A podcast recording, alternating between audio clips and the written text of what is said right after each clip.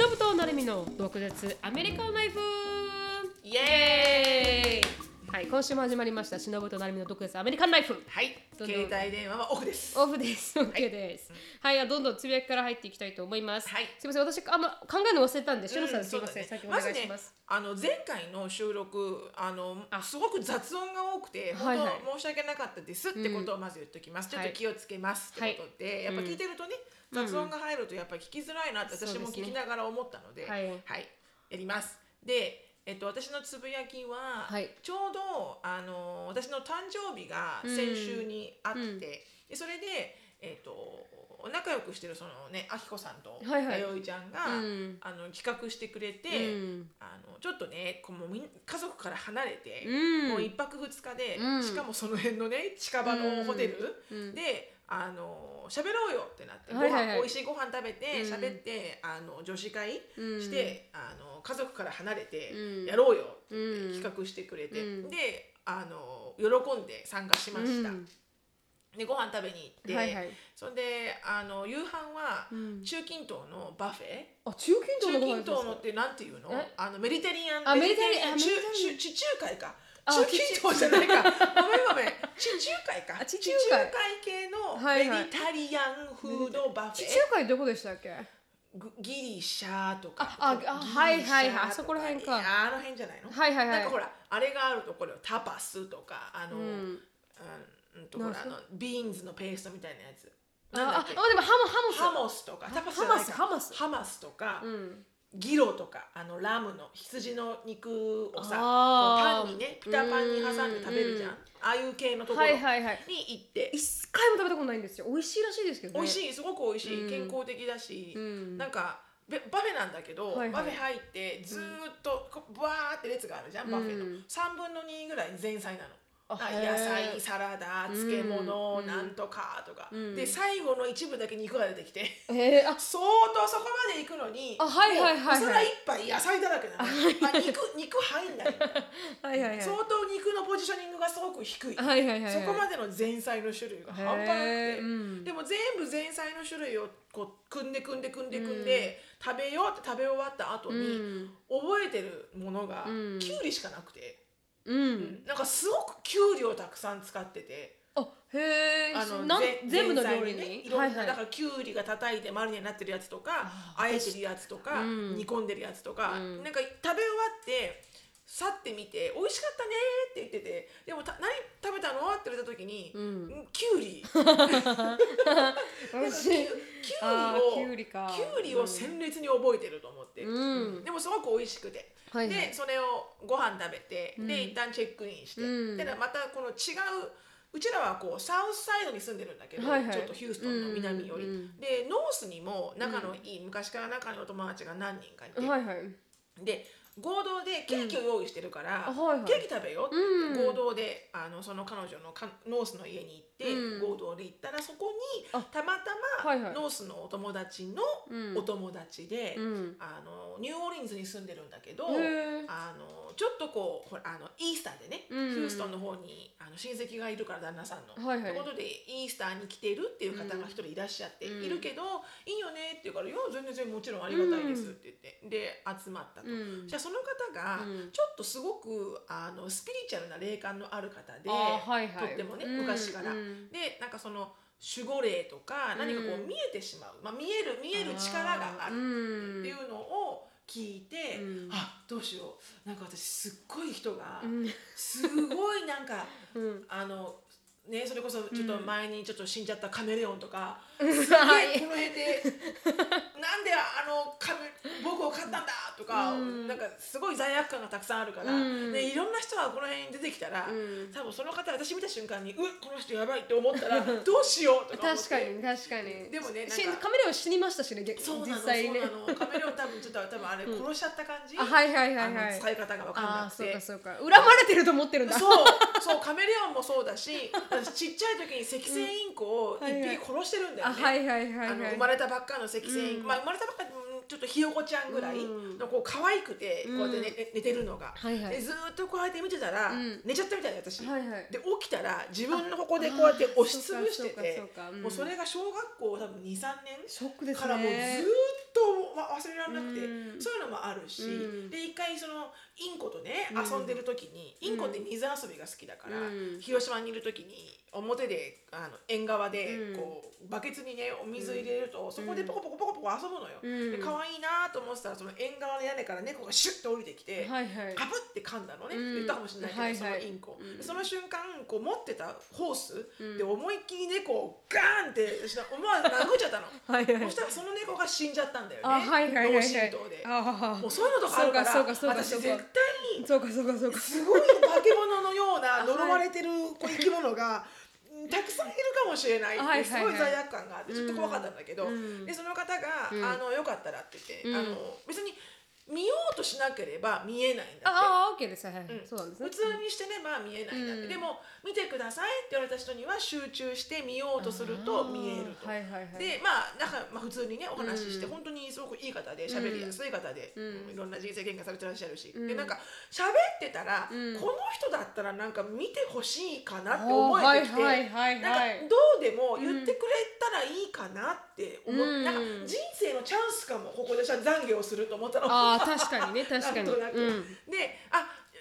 よかったら」って言うから「いいいいんですか？うん。見てもらっていいですか?」すみません質問いいですか？普通はお金を払って見てもらう方ですか、彼女は全然お金取らないの。ああそうなんですか。ただ、本当に見てくださいっていう人には見てあげるという感じだから別に自分のことをねプロのなんとかとかも言ってないしあはいはいはいはい。別に宣伝もしてないしうん。普通うん。のあの少し特殊な力を持ってらっしゃるうん。人だったらいいですね。ううん。んだからでもあの過去の事例をね私聞いたことがあったから、はいはい。彼女の、うんいやそれやばいだろうっていう、うん見たことない家とかをうん。当てるから、ちょちょっといいですか？前にしろさんが話してたう屋根にひっついてた話あ彼女あその人じゃないんだ。とは違う。あでも彼女が見たことないお家うん。のいろんなものを当てるのよね。あそこに、あのさそこにさなんかうん。電話しててね、うん。そこにもしかしてうん下の方にうん。こう埃が溜まった状態でうん。小銭置いてるでしょ？とかそれすごく不吉だから罰が当たるからやめた方がいいよって言われはいた私のお友達うん。はそのお友達は来たこともない家なのに、うん。えなんだろうなんだろうと思って見たら、うん。自分がよく使うデスクの下に、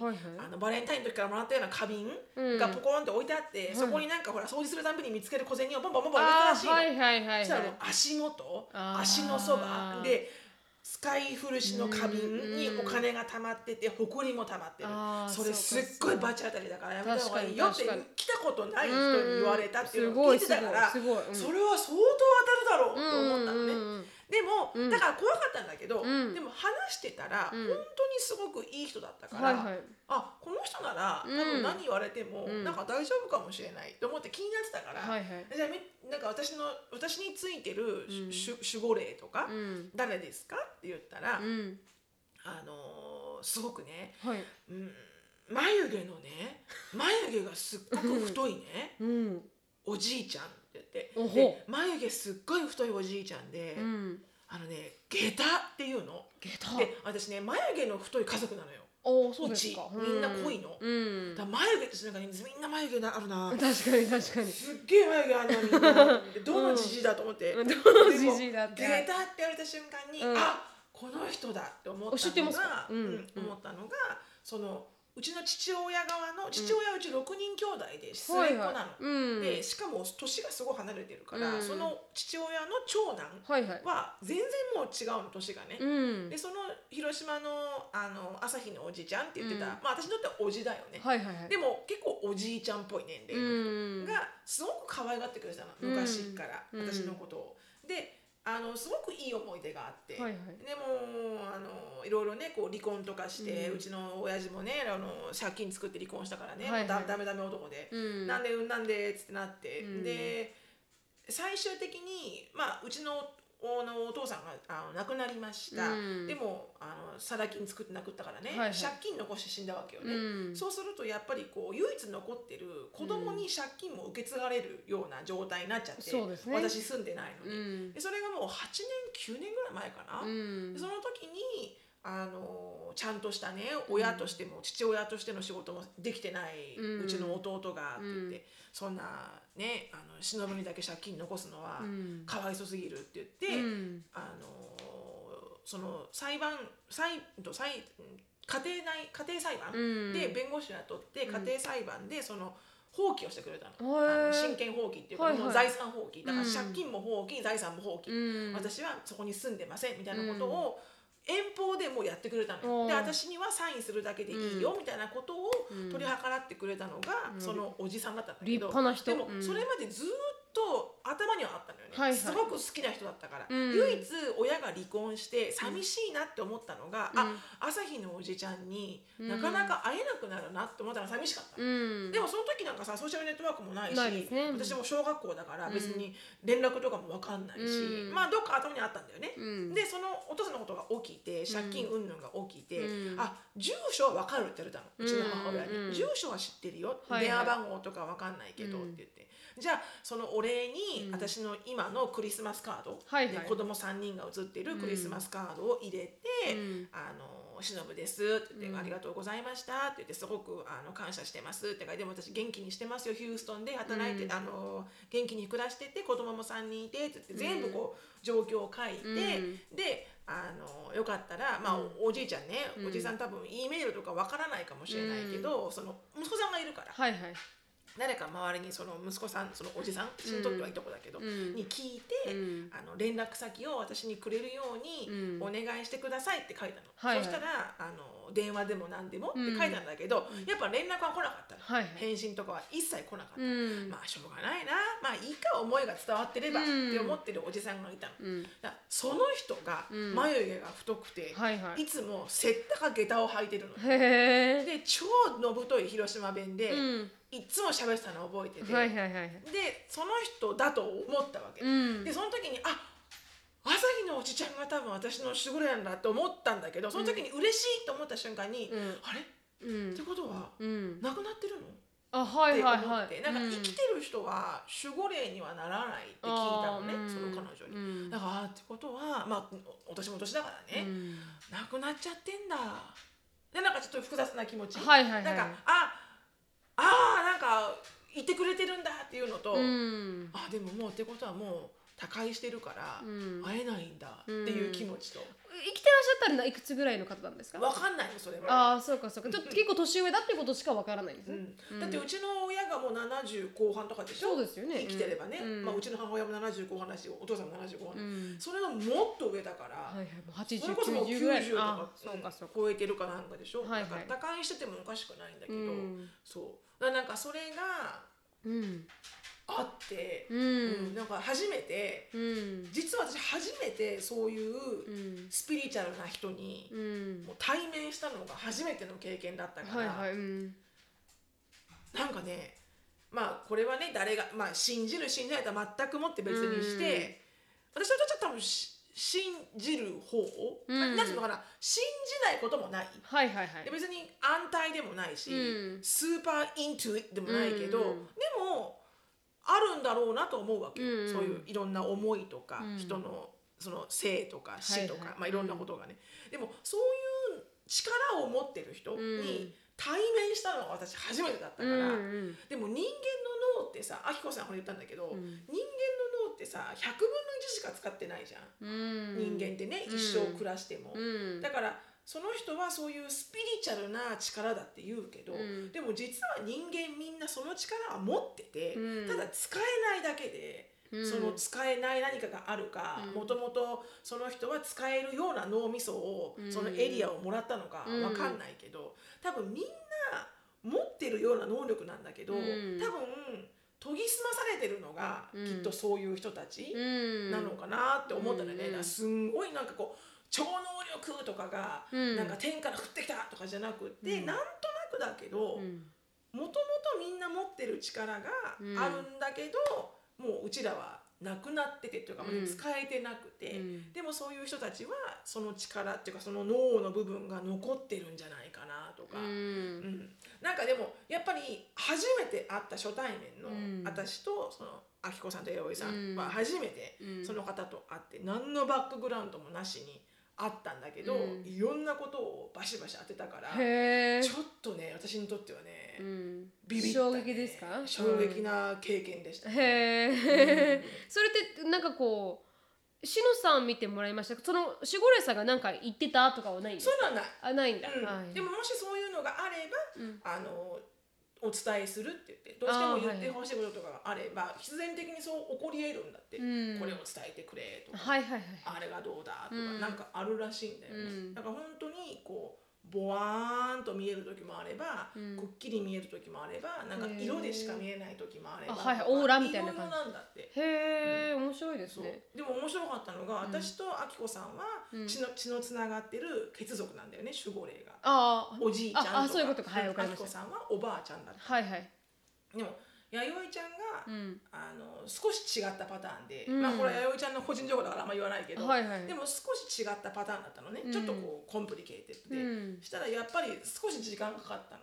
あそれを誰かって分かるの？にってことわかるのに、うん。うん。だからなんか私もあきこさんもうん。なんかこうパンパンって見えたらしいの、はいはい。でも弥生ちゃんの時だけはなんか少しこう考えてる感じがあって、うん。まあ、多分それはなんかこう complicated だったのかなと思ってなんかすぐには見えなかったって言ったから、うん。なんかいろいろあるんだろうな、まあ、悪い意味でもいい意味でもなくてね、はいはいはい。全然、ううん。ほうほうほうほう、うん。でもそういう体験が初めてだったから、うん。うん。でもいろいろ聞いたらね14歳の時ぐらいからうん。見えるようになって、へえでお親もそうだったんだって親も見える人だったんだって、ああそうで血が流れてるんですね。そう。で娘さんがいるんだけど、うん。実は娘さんも多分その力があるらしいんだよね、はいはい。見えるとか聞こえるとか、うん。なんかねだから大変なこともあるみたいだけどそうですよね。うん。でもあのいやこれはギフトだなとか思ったけどね、そうそんな体験を。面白いい、ですね。なるみちゃんもさほら見てもらいますいます。沖縄のゆた,、ゆたさんだっけ、うん。ゆゆゆたというか父のお友達だったんですよ。うん。でもなんかこうこうまあそれを私のつぶやきにしますね。じゃあ、うんうんうん。せっかく篠さんがそういう話してるから、うん。なんかあの私の場合は父のお友達さんで、上間さんって方なんですけど、うん。が見えると。うん。であの彼が前に話したあの太りすぎてて、夢におかんが出てきて痩せろって言ったやつ。痩せないと死ぬよって言ったやつ。言ったのが彼上間さんって人で、で父と本当先に違う人が知り合ってて、うん。でその人とその人が上間さんと父をつなげてくれたんです結構前にね。なんですけどあのその父と最初につながってた人が結局あの父を裏切る形でいなくなっちゃって、うんですごく残念な形でいなくなっちゃってでも、まあ、上間さんと父が残って、今でもこういう関係が続いてるんですけど、彼が彼も見えるんですよね、うん彼も小さい頃から見えるらしいんですよ、うんやっぱなんかこういろんななんかこうまあ影みたいなのが見えたりとか、うんでも、うん。ユタとかシャーマンとかの,、あの血が流れてる方だから、なんかこうあ見えるんですけど、うんうん。父はまず最初に彼に会った時に上間さんに会った時に、父はもう最初にパッて見てあこういう人なんだって父を見た後に父がこれが妻ですって言ってうんうん。母を紹介した時に、上間さんは驚いたらしいんですよ。うん。なんかあよかったですねこの人と結婚してみたいな感じだったんですよ、うんうん父上間さんは母に、あ父に対してね、うん。で父は「え？っ?」てなるじゃないですか、うん。そしたらこの母は父のこのなんかこうなんかここのまま父が違う人と結婚したらなんかこう子子宝にも生まれない子宝にも恵まれないような、うん。ちょこなんかこう負のサイクルに陥ったらしいんですよ。もし、はい、式焼けっていう。お母さんじゃなかったら。はい、お母さんじゃなかった式焼けっていう部類が、うん。多分そういうふうになんかある。なんかあるみたいなんですよね、うん。でそれでどんどん落ちてたはずなんだけれども、母っていう人に出会って、うんで母のオーラはうん。上間さんが見た中ではね、あのトップ3に入ると。さすが菩薩だ。だからさすが菩薩だけある。そうなんですよ。それお母さんで菩薩だわ。それで父もうもう初めてすごくびっくりしたって,、言っててでこの母が本当にあの前世は菩薩だったらしいんですよ。お母さんお母さん本当に？菩薩本当に菩薩みたいな感じの人ででそれを見るらしいんですけどね、うん。まあ、それは信じるか信じないかは、うん。まあ、あなた次第ですけれども、母も前世も菩薩で父が母を守るという形で吐いてた人、で本当に前世ですよ、うん。で私はあの一番弟子、うん。あ兄が一番弟子だったかな、ん。どっちかが一番弟子で二番弟子なんですよ兄が。っへていうあの前世はそういう形であって今この世で子供として生まれてきてると。でそれであの、まあ、そういう家族だと。うんで言われてだから母と結婚してよかったですねみたいな。へで会った瞬間に言われたって言って。すごい、うん、だからもう上山さんは母をすごくあのあれなんですよ。尊敬してるっていうかそうなんですよ。やばいこの人は神だみたいうん そうそうそうそうなやばいぞこれちょっと髪の毛一本くださいみたいな感じだよね申し訳ないみたいな。そうそうそうインドのあの人みたいな。アリババみたいな。アリババ？アリババ？アリババ？違うインドのあのあの砂出す人。インドの。砂出す人？インドのほらあのインドのあれだよ。あのなんか汗からなんか砂みたいなのもらう人。知すごいらないです。氷スピリットな人。あ名前出てこない。えダライラマ？アリババは違うよ。アリババはあの、あ中国のアマゾンだよね、うん。もう出てこない名前が出てこない。でもそんな感じだったんですよ、うんうんうんうんでまた母がまあすごいってなって、うんうんで兄も本当はすごいなんか力を持っているんだけれども、兄はなんかこう薄皮を剥くように、うんうんあの玉ねぎを剥く感じでレイヤーバイレイヤー、そうね、そうそうそう優しくゆっくりね。あのもうあれ剥く方も泣くからね。うんしみるからねこっちがね。痛いよこっちも。そうそうそうそうそうそう。ん剥きながらねながら泣きながら。はいはいあの育てていってほしいみたいな感じで、うんうんだからは出会ったのが私が多分結構小さい時から出会ってて、あのまあ、家族で関係が今あってっていう感じでなんか長続けしてるって感じなんですけど、私は近く近くにいましたね会みたいな人が。へなんかずっと見てなんか毎年戻るたびに、うん。彼にオーラを見に行ってもらって 挨拶しながらみたいな、で彼にいい方向に進んでるって言われながらまた戻っていくみたいな感じで、結構面白いですけどね。うん本当だね。本当だね。でもしあのあれ実際に会いたかったら沖縄にもいらっしゃるんですよ。あの1万5000円払えばお占ってくれる、はい、T だっていう多分占いの人で、うん最近はなんかドバイのん。王子様のなんかあれを見に行ったって。すごい。あの占いしてきたすごいね、はい。すごいね。結構あのドンがいるんですよ。だから会いたかったら。だからさ、ね、今回もやねやなるみちゃんに、あのふっと思ってなるみちゃんに、なんかそれの経験があったから、はいはい。なんかそれこそ沖縄のユタとか、うん。ねその青森とかねほあの北陸の方のいた子さんとか、はいはいはい。世界中になんかいるじゃん、うん。そういうスピリチュアルな人たち、うん。なんかそんな人たちの、うん。こうなんか世界中のお話とか集めてみないみたいなこと言ったんだけど、うん。まあそれはじゃあ次回に次回に。しましましようかねと思います。はいそうですね。はいじゃあ皆さんのホーリーストーリーも聞きますか、そうだね、なんか皆さんも 見てもらったそんな経験しましたとかね、こんなことを言われてはいはい。助かりましたとか、はい。あのなんかあればね、うん。まあでも多分あんまりね本物じゃない人ももしかしたらいるかもしれないから詐欺にあった人もいるかもしれないけど、うん。この水晶を買ったら彼氏できるよとかね。なわけねえだろっつうね。水晶を買ったら彼氏はできないでしょ。は いはいはいはい自分の努力みたいなね。そうそうそうそうそう確かに確かに。そうそうそう、そんな経験でした。ありがとうございます、はい。面白かったです。やっぱりこの、うん結構スピリチュアルなことって面白いですよね、うん面白いね、うん、うんはい。ではあの今日のスポンサーに行きたいと思います。はい。ケンブリーはオンライン英会話のパイオニアでいつでもどこでもネイティブの方とお話しできるウェブサイトになっています。プロモーションコードの毒舌 DOKUZETSU 入れていただくと初回15分無料になりますのでぜひ試してみてください。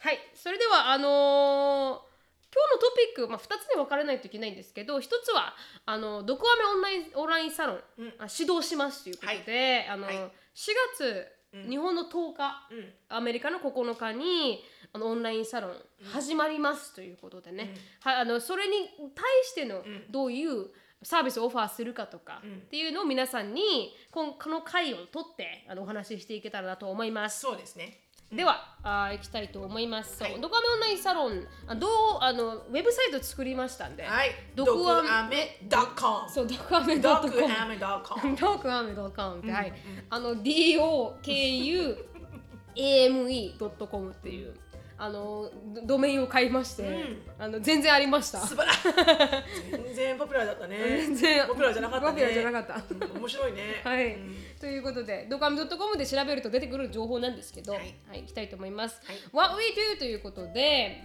あのドコアメオンラインサロンはドコアメのパーソナリティのしのぶとなるみがポッドキャストの枠を超えてリスナーさんと交流や意見交換さらにリスナーさん同士が交流する場を提供するサービスとなっておりますと、あ場合によってはクリエイターとして企画に参加していただく会員制のオンラインサロンです、はい。はい、だからこの絵を描いてほしいとか、うん。何かウェブサイトを作ってほしいとか、うんうん。ありましたらもしかしたら、あの聞いていただ聞いたりとか。そうね。それこそこの話題でねそうですね。話してほしいとかね。うん、あとはなんかあーもし毒アメでまあユリユニオンって言って日本でなんかこう開催する場合は、多分そこでお手伝いさんとして、あのその中から選んでお願いしたりとかもあるかもしれないって感じですかね。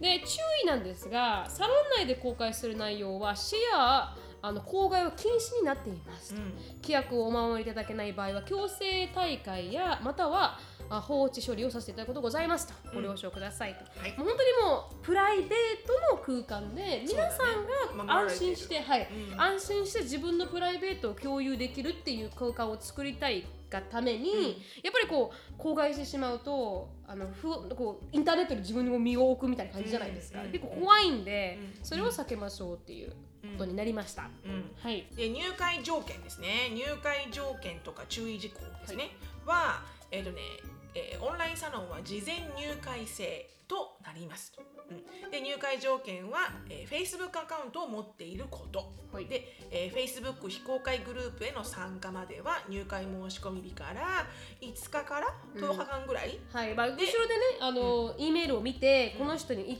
いもらった E メールをそのままその E メールを使って連絡をして、うん。でそしてこの E メールで当たってますよねと、うん。でこの、はい、確認をして入その E メールからいろいろ話を始めていくので、うん。時間がかかるだろうってことで5日から10そうだね。日になって5ます。日から10日間、でまああのお支払いは基本的にまあサブスクリプションなので、はい。まあ、毎月あー1日はい。にクレジットカード決済とペイパルを通してね、はい。ね。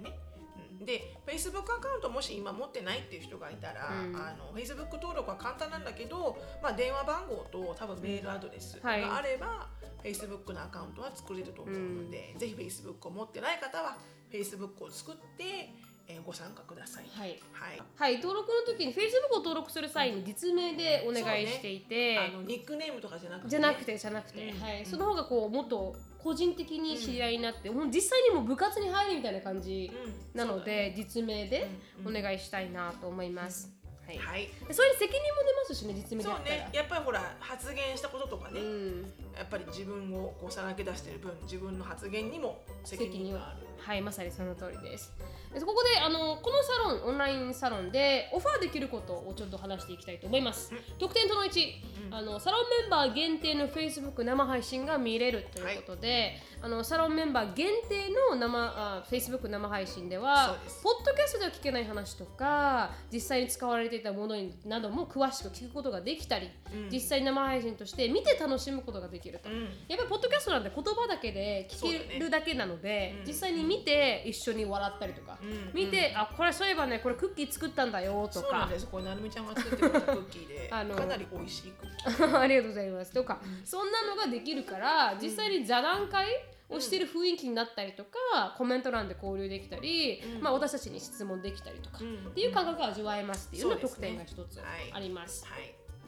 ね。で毎週そのポッドキャストの様子を動画で見れる。はい。でこれだから生で見てもいいし、そまあそのアーカイブを残しておくので、はい。あの後からね、うん。自分の好きな時間にうん。見て、だから一回音声で聞いたものを、はい。まあ自宅に帰って夜、ん。あこういう表情で話してたん そうだそうみたいな。はい。でもなんかもう一回二回食べてね、うんあの二回味わえる。確かに確かに。毒飴っていう。うんうんはい。やっぱなんか見て楽しむ方がなんか臨場感ありますしね。そうね。あと、そのいろんな動作とかね、はいそのこれ買ったんだけどさっていうこれもね確かに見せることができるから。うんでもあのプライベートのグループではもう動画アップロードしててうん。すで、に前回話したのをアップロード。あそうなんだ。はいもうしてますしてます、しててまた見見直したんですけど、うん。でも見やっぱ見てると楽しいですもん。あ本当？はい。うんよかった。うん。意外に面私かなり自分にねあの鞭打ってるよ。どういうことですか今までだってノーメイクでよかったからね。うん。言うとくけど今までこんな顔してなかったからね。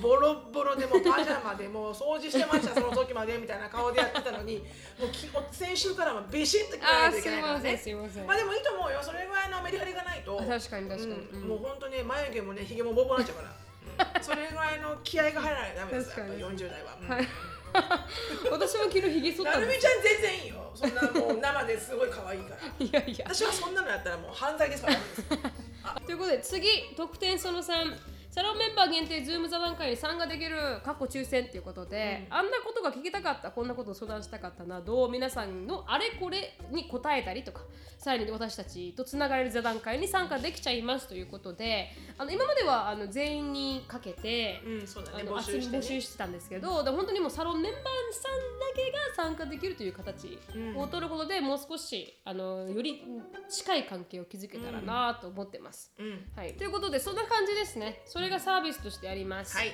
はい、であとはあのどこのウェブサイトを共有するので、うん。それまでのステップだったりとかは、あのぜひウェブサイトで見ていただけたらなと思います。うん。で一応初回が5ドル。あの540円ぐらいですかね、日本では。はであの最月ね。月です。一1ヶ月、でもその初回ですね。で月々8ドルになっていくという感じ、初回を除いてはで最初の初回が5ドルにしたのは、あの私たちもボロボロで初めての経験なのでそうね。あんまりなんかとちゃんとしたものを提供できるか自信がなかったので、最近は最初はまあ540ドル440ドル高いなこれは5ドルぐらい高でい540円ぐらいで最初に進めて皆さんの意見を取り入れながら、うんどんどんいいものにしていけたらなっていううん。感じですかね。そうですね。うん。うんうんうん。本当その通りです。うんなので、うん。ぜひあの入ってから協力してもらうパターン はい。うん。になるかと思います。なんかもう本当にあのみんなで楽しめるようなものをどんな形がベストかっていうのをやりながらうん。作っていく感じです。はい、うん。だからもうどんどんどんどんこうやりながらあのサロンメンバーさんでつながれるように、例えばこうそういうグループのができたりとか、うん。あの国際恋愛みたいなグループができたりとかって、うんうんサロンメンバーさんがどんどんどんどんつながっていけるようなうんところにやっていきたいんですけど、まず最初はあのーね今ある。あの Let's taste the water です。あそうです。本当にその通りですね。Let's taste the water って感じですねまさに、って感じですはい。っていうのが、まあ、今今回決まっていることになります。はい。で実際に指導始まるのが、あのー4月の9日さっきも言ったみたいにアメリカ時間で4月の10日日本時間になりますので、うんぜひ、あのー参加してみてください。そうだね。でそれこそあれだよなるみちゃんね、この今から皆さんにあの紹介するそのウェブサイトのデザインとかも、はい。なんかこんなのどうですか？みたいなのあったら募集してるんだよね。そうですそうです。これはね適当に私が作ったんで、うん、そのねランディングページランディングページみたいなのは、あの私それ以上求めないでいただけたら嬉しいです。日本語間違ってるぞとか、だから私かもしれない。私僕だったら、うんこんな風なデザインにできますよとか言ってくれたら、はいはい。もううん。その人の名前がっつり出して、はい。ね、うん。そのランディングページにねしたらいいと思うし。はい本当に本当に。っていう感じです。はい。はいあのー誰でも参加できますのであの参加したいなという方ははい。ぜひ参加してみてください。はい、よろしくお願いします。よろしくお願いします。では次のあのトピックに移りたいと思います、はい。次のトピックはあの前に2個前のポッドキャストですかね、いいですか？西洋人ととそうそう付き合うことの大変さ。大変さとあといいところいいところ確かをに話したよね。はい話してそこで日本人同士が付き合っても大変なんじゃないかっていうことで、皆さんから募集しました、うんうん。なのでそれ皆さんのあのストーリーを話していけたらなと思います、うん。はい一人目はあしのぶさんなるみさんこんにちはと。いつも楽しく拝聴させていただいてます。ペンネームなぎと申しますと。で前回のポッドキャストの中で日本国内での文化の違いについてお話もされていたので私が実際に感じたことをメールさせていただきました、はい、私は東京生まれ東京育ちで主人は鹿児島出身のあ鹿児島出身です。はい。うん。初めて鹿児島に行った時はもちろん私が車社会に慣れていなかったりお醤油の味が甘かったり。へえコンビニのおお寿司についているお醤油の味あまで違いましたと。方言がほとんど聞き取れなかったりさまざまなカルチャーショックを受けましたが特に驚いたのは親戚の集まりの場です、広い和室にずずらっと机が並ぶんですがいわゆる上座から男性の年長者が座って台所に近いところに女性が固まって座ります。その私の親戚はそもそも大人数で集まることがほとんど少ないのですが集まる時には家族ごとや夫婦ごとに座るので少し驚きました、なるほど。はい、また年配の親戚が今時それ会社で言ったらセクハラですよというジョークを上機嫌に飛ばしていたり女性に対しても圧倒的な態度をとっていたのも正直どう反応したらよかったか分からなかったです、そして主人もその様子はいつものことだと言っていたのでなんか疎外感を感じてしまいました、あ親戚の皆さんとてもやす優しくていい人たちなんですが文化の違いを感じた瞬間でした。前置きが長くなってしまいましたがここから本題です。鹿児島へ気象で育った環境や文化が違うことに改めて気づかされたたのですが主人はいわゆる九州男児タイプの男性ではありません、うん。とても温厚な性格なので今まで喧嘩もほとんどしたことがありません、うん。それはお互いの価値観が合っていたり違っていても違和感なく受けられるからだと思います、あ食文化や習慣の違いを感じたことは多々ありますが気になったことはありません、うん。よく価値観が合う合わないと言ったりしますがこの価値観って具体的に何なのでしょうか、うん。趣味とは違うし思想だって全く同じ人間ではないはずです。むしろ考え方が違う相手の方が一緒にいて楽しいし自分も成長できる気がします。うん。成美さんも忍さんもそれぞれのパートナーと文化の違いがあると価値観が合うもしくはあ尊重し合えるから一緒におられるものだと思います、お二人は今,、ま、今のパートナーとここの価値観が合うなと思うことは具体的にありますか。また反対にこれは理解できないと思ったレッドフラグなど考え習慣などはありますか？というあのメッセージでした価値観っていうのは具体的に何なんでしょうかっていう。それは価値のはい。感覚だからね、はい、はい、価値の見方じゃん。確かに価値確かに。観だからうん。価値をどう見るか、これが100円。なるみちゃんはこれには100円払う。これ絶対100円の価値があるっていうのと、はいはい。私はいやいやこれ500円は払うでしょ、うん。っていうぐらいなうん価値観。が金銭感覚とか。本当におなんつうのかなオリジナルな意味なんじゃないかな。その価値に対してのうん。見方が違う、うん。あります？アンディと価値観違うなとか。価値観違う？だからそれこそあの私はうん。ね、スーパーでうん。キャベツなのにうん。ナッパって打たれたら、うんナッパの方が高い、キャベツは101ドル90なんかで買えるのに、はいはい。間違ってナッパって打たれると、うん。3ドルいくらになるわけ、はいはい高いそれをこうロードしてるね、うん。車まで行ってロードしてる時に私がレシート見てて、うん。あれ？ナッパってなってうる、ん。なって、うん。で要は200円ぐらいよね、うん。でもその200円を私はやっぱ許せないのよ。はいはい。もう一回戻って、うん。いやこれはキャベツ。あなたはナッパって売ってるから、うん。これを直してってはい言ったらすっきりするの、はいはいはい。でもアンディは 「うん。What a hustle」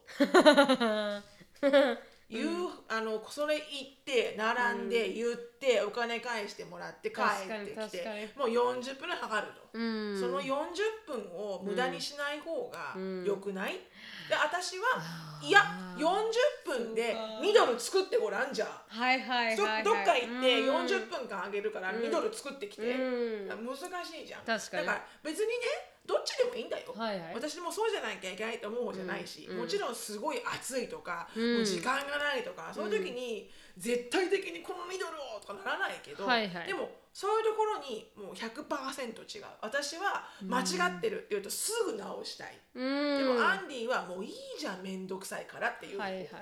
それは完璧に価値が違うと思う。確かアンディはミドルなんだからいいじゃん。うん。私はお金じゃないんだってばって。はいはいはい。キャベツにお金を払う、うん。ナッパは買ってない 確かに確かに。ああそうか超そうか。レベルだけどね。確かに確かに、そういうこと？ああそうかそうか。面白いですね。なんか最近ジェイコブと私もあったんですけどなんかこの、ね、あ米、うん。米ってアジアンレストランで買った方が安いじゃないですか、うんうん。うん、あレストランとかアジアンスーパーあで買った方が。のスーパーでね、はい。まあ、種類もあるしね。そうですそうです。で、大きいお米が、まあ、1000円ぐらいで買えて、でちっちゃいお米でも1000円するじゃないですかそこら辺のスーパーだと、うん。うん。だから行きたいって言ってたんですけど、でもそこまで行くのに40分ぐらいかかるじゃないですか、うんうんうん。遠いんですよ私たち。スーパーまで、はいだからそれぐらいかかるのにそこに行って米だけしか買わないのは嫌だって言われたんですよ、うんうんうん。で私はだって安いしって思ったんですけど、確かに40分もかけて米だけまあ買いに行くのは、代がね、はいガソリン代もかかるなと思って私がそれが断念したパターン、でもそこら辺はなんか運転したくないんですよ彼は。うん。だから運転に対してはい。持って帰ってくる米っていう価値がはい低いと。思いっきりバランス悪いんだろうね。バランスが悪いし、疲れるし、あのガソリン代もかかると、わかるわかる、うん。でも私もなるみちゃんと同じで、うん。米は米だけど米を買った帰りに、うん。あそこでボバティー買ってって。確かにね。あそこでパンも買ってきてうんってなるともう楽しいのそこで。確かに確かに。同じです同じです。だからそこら辺はなんかこう米に対する思い。多分価値観だよね。価値観が違うなって思いますかね。それが価値観なんじゃないのかなそうですね確かに。うん。金銭感覚は合う方だとは思いますかね。うんうんうん。まあ、私もそうだなどっちかっていうと、全然合わない人は難しいよねそうですよね。うん。うん。じゃあ次。でもすごいね上座からぐわーって座るのは確かにびっくりするね。そうですね、うん。私たちもあんまり沖縄はそれないかもしれないですね、うん。あでもあったからおじいちゃんが座るとこは決まってましたでも,、でも私たちが座るとこは別に決まってなかったですね、うん。私もなかったなそんな経験したことが。広島もなかったですか？覚えてないんだけどそんななかった覚えがある。うん。そうかじゃああんまりこうこうカーメンではないんですねじゃあね、うん、多分。はいじゃあ次次いきます。しのぶさんなるみ様。あーこんにちはと。はい136回のお話の中で日本国内での文化の違いについての話題が出ました、はい。私の両親の話をしたいと思います。と私の両親は50代半ばです、父は熊本県出身。また九州ですね、あー母は山口県出身です、父の実家にはお盆や正月に帰省した時の話です、父の実家は山間部の田舎なのですが男男性優位の文化が未だに残っております。あくあれもなんでやっぱすね九州九州結構強いですね、あー親戚が多いので行事の際には多くの親戚が一度に集まるんですが男性が座るテーブル女性が座るテーブルがきっちり分かれており一緒に座ることはありません。女性軍は男性軍の食事やおお酒のお世話をしなければならないのでなかなか座ってゆっくりするということも実際にはありません、母は山口出身なのですが30年前に結婚した当初はとても驚いたそうです、母の育った山口ではそういった文化は全くなく女性軍がまるっきり男性軍のお食事やお酒をお世話するというしきたりもありません私自身はアメリカフランスに移住経験があり現在は東京で働いていますが父の実家に帰省した際や実際に地方に行ってみるとまだまだ昔のしきたりが根強く残っている事柄も多いと感じます。日本国内の文化はの違いは大きいですねっていう話でした。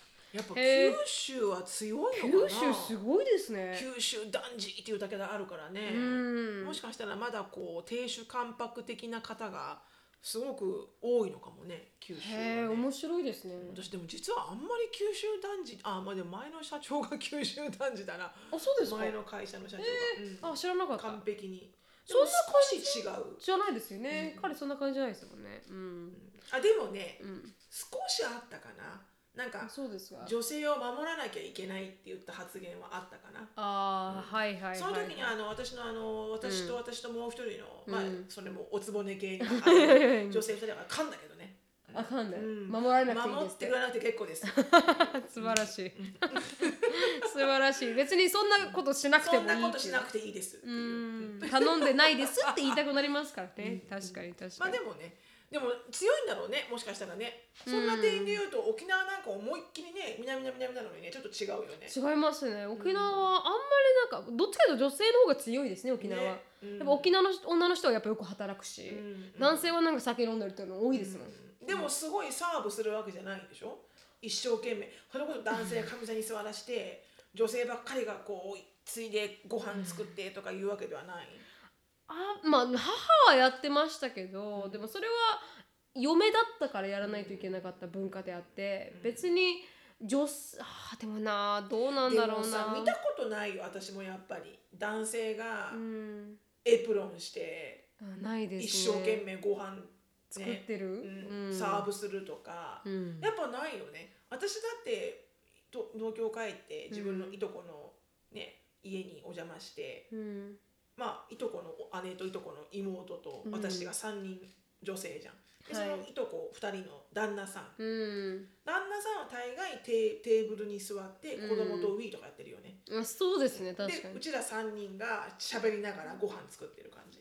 はあ誰に何も言われなく。うんでも別にそれを嫌だって思ってないんだよ。はいはいはいわかりますわかります楽しんでやってるんだよ。うんだけどうんだけどなんかそういう感じ。うん。そうですよね。なんかそれも文化なのかもしれないですね。悪いいいとかの問題じゃなくても、根強くついてる文化みたいなのもあるかもしれないですね、うん。うん。うんあるかもしれない。はい。じゃあ次行きたいと思います。ます。どうぞ。あー日本人と結婚したけどあー文化の違いを感じた話ということで、こんにちは。大阪在住30代東京出身の八重子と申しますとでさてせ第136回のポッドキャストを聞いて日本人との結婚で文化の差を感じというエピソードをシェアさせていただきたくメール送りましたということで、私はもうすぐ結婚4年になるち夫がいます、夫はあ大阪だんじりがあるエリア。だんじり、ほはい、出身で地元から出たことがなく私と結婚するまでは一度も海外旅行に行ったことがなかった人です。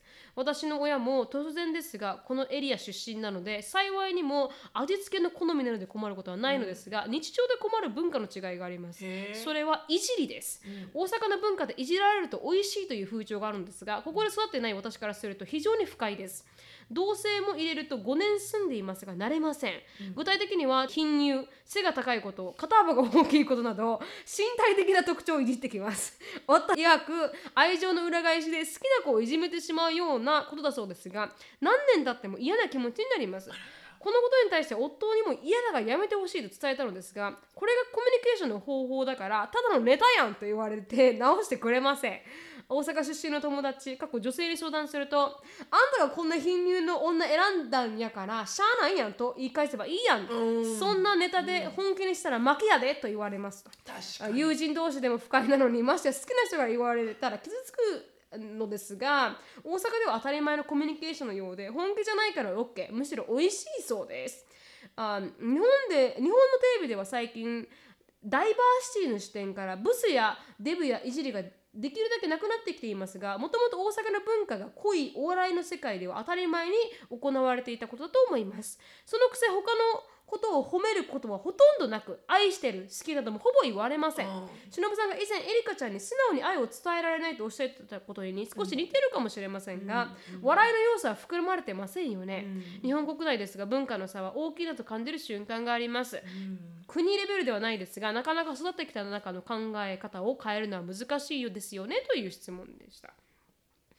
いじりの文化はちょっと難しいですねごめんなさい。シロさんは結構あの、まあ、下町のねはい下町の、でもいじりではないですよね。うん。でもいじりじゃなくないですか？シロさんはただソルティーな感じはありますけど。でもそうだね。うん。でもあのうーんうーん難しい。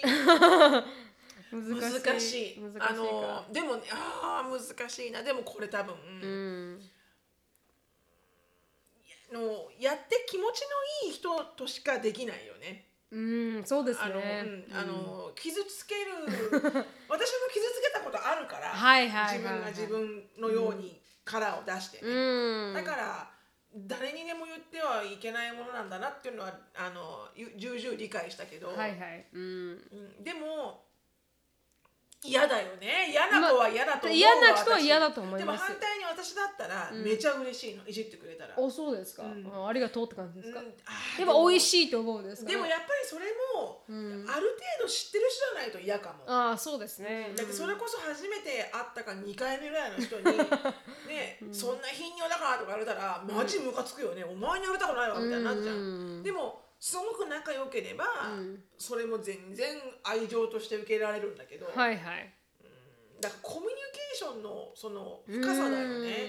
うん。多分彼女もうん。どうなんだろうな。でも旦那さんに言われても嫌なんだもんね、はい。友人とか旦那さんに言われても嫌なんだったら、うん。やっぱ嫌なんだよね、うん。それそのその文化がやっぱ理解できないんだよね、うんでもなんかこう結構難しい。本当に多分大阪で育ったりとか下町で育ってた人は、それが文化だから、うん。あいいとは思うんですよ。それでいいと思うんですけど、それが全くない人からしたら、結構きつ結構きついですよ。だから今問題になってるじゃないですかデブとか、うんなんか直美さんをなんかあのなんですかオリンピックの、あれ演出者として豚として出させようとしたって言って今問題になったんです そうなんです。豚役でパフォーマンスしてもらうみたいなっていうのであったんですよ。すごいあのそういうアイディアが出てしまったと。でそれは結局取り消しになったんだけれどもうん。いじりレベルじゃないね、そういじりレベルじゃないですけどでもやっぱアメリカ人からしたら「え大丈夫日本」みたいになっちゃうから、アメリカ人ってやっぱいじるのないじゃないですか。こう体に対してなんか、うん。ファットとか言わないじゃないですか。女まあそれがねねあんまり言う文化ではないから、うん。だからそこら辺はちょっとあの文化の違いはありますよね。多分ハゲとかね。そうそうそうそうそう。そうだから面白いですよ。うん。別に白さの言われて嫌な思いはしないですけどうん。でも分かる分かる気持ちは分かるかうん。な、わかる。うん。でも大阪人のこの面白さも分かるんですよ。わかるうん、なんかめちゃくちゃ面白いじゃないですか。すごく面白い。すっごく面白い。やっぱあのお笑い番組とか見てもやっぱ大阪の人たちの笑いの方が面白いから、すごく面白い、うん、それはあるなってちょっと思いますけどね。でもどんどん厳しくなっていくと思いますけどだろうね。ねうん。なんかボボディシェーミングとかっていうのがあるじゃないですか。だからそういうのでそういういじりとかはうん。多分どんどんどんどん時が経つほどに苦しくなっていくんじゃないかなってちょっと思いますけどね。そっか。文化ですけどねこれは。もなんだかな、うん。でも、うん、それこそ本当さ個人個人の考えだからね。それが嫌だったらはっきり傷つきますって言ったらいいと思うし、そしたらあ傷つくんだねごめんねってそれでやめてあげないといけないし、はい。それは自分がどこまで愛情表現だって言ったって、うん。相手が嫌だったらねやったらよくないじゃん、ううん。コミュニケーションをとって、うん。もう嫌ですこのことはって。うん。セクハラです。言わない。でくださいって言えば、うん。なんならもう行かない家族の集まりに。家族の集まり。にもうボイコット。アンタイブーリーっつってボイコット、反対ブーリーかそうか難しいな、うん。じゃあ次行きたいと思います。はい。い、つも楽しく聞いていますということで日本人の夫婦間でのカルチャーの違いでメッセージをしたく送らせていただきました。はい。私は東京出身で主人は広島出身です。広島？はい。広島？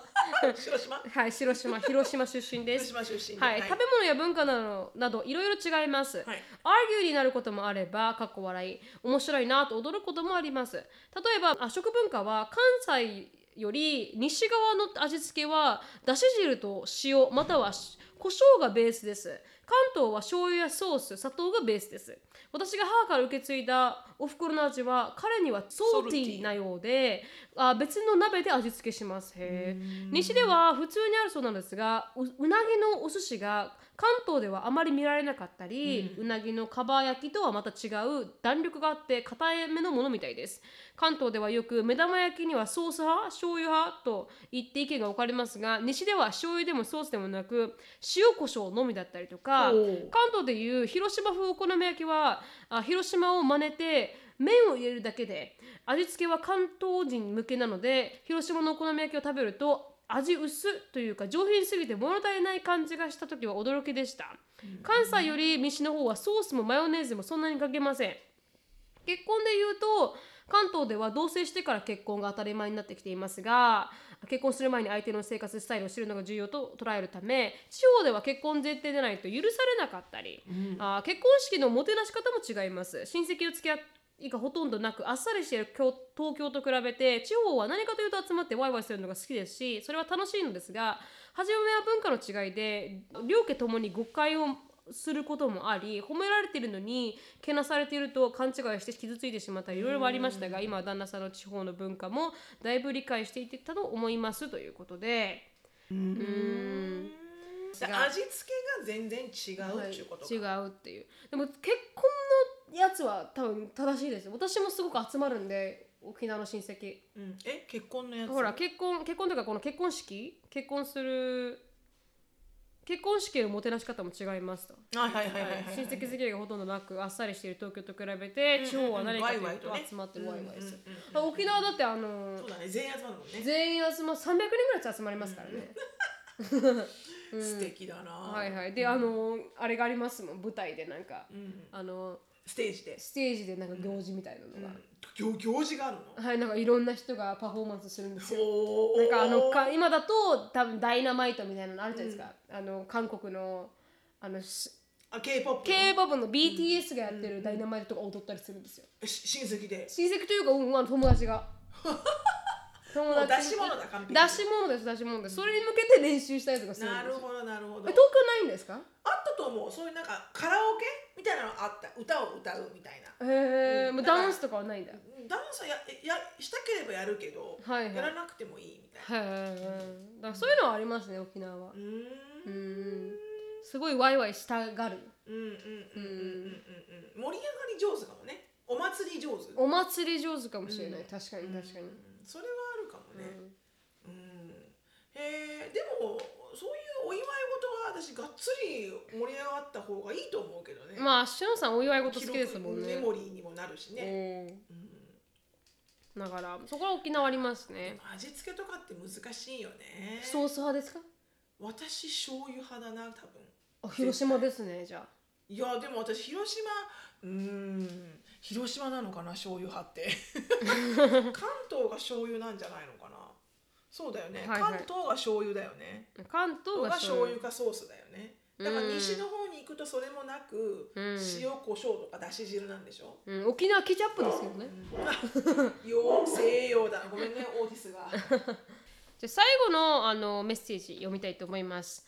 橋本さん、成美さん、こんにちは。日本で生まれて日本育ち、女子大生のコットンと申します。はいはい、あの第136回のポッドキャストを聞き、私はまだ結婚してないですが、両親の状況がまさに相談と同じ状況だったので、あ連絡させていただきましたということで、はい、あ母の名字はその地域にしかない珍しい名前です。徐々に少なくなっており、母親も思い入れのある名字だったそうです。結婚するときに父に名字どうする？女の人が男の人の名字にならなきゃいけないわけじゃないんだよと言うと、なんで嫌なの？と即答されたそうです。即答は想定したそうですが即答でなんでと言われたことはさすがに驚き男の人はそもそも名字が変わる想像すらしないのだと呆れていまだに母親はもし夫婦別姓が可能だったら確実にそれを選択したと話すので相当根に持っているなと思います、なので相談者の方はとことん話し合い思いだけでも伝えられると少し違う感情で生活を過ごせるのではないかと思います、次に日本人同士の結婚についての驚きです。私の両親は同じ県出身ですが育った地域が違く母親は田舎で今でもその地域ならではのしきたりをあー継承しているような伝統的な場所の出身です、そのため父親は母と結婚してから初めて体験行事や食文化などしたことがたくさんあると言っていました。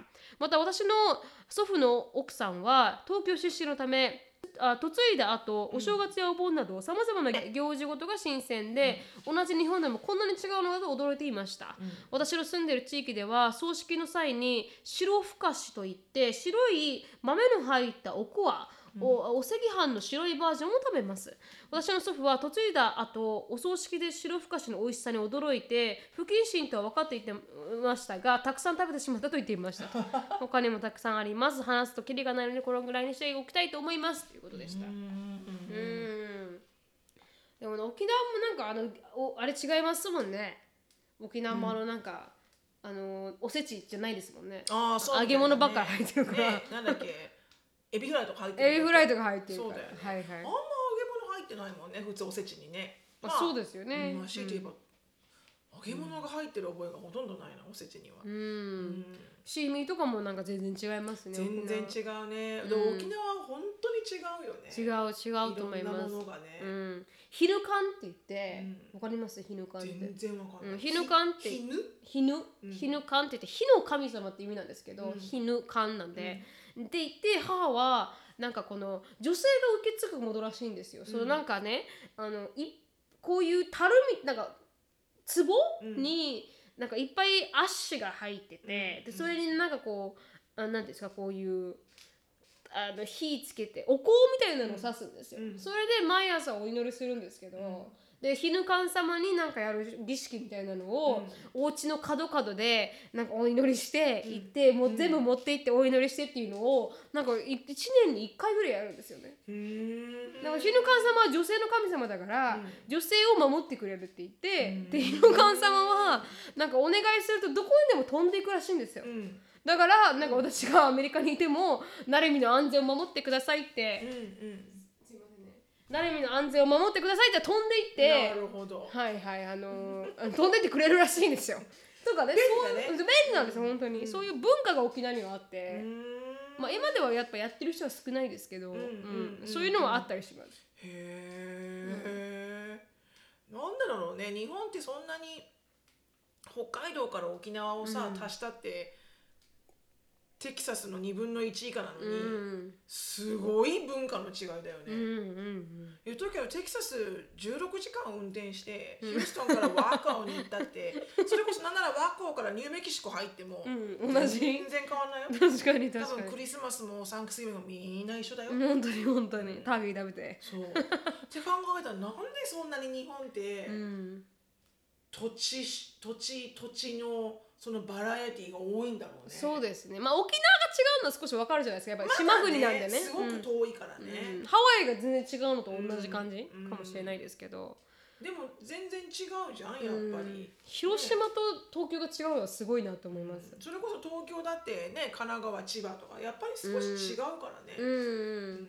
だからそのその違いがもう北海道から沖縄まで全部さ、うん、まずご当地ものってあるじゃん、うん。その県その県で有名なもの、うん、そういうのがないもんねアメリカね、うん。超つまんないよね、うん、つまらないです。で、まあ、えなんかこう、そういう、例えば、なインディアン、インディアン、現あのネイティブアメリあカ？ンあネイティブアメリカン、ね。の人たちとかの文化を触るともうちょっと違うかもしれないですけどね。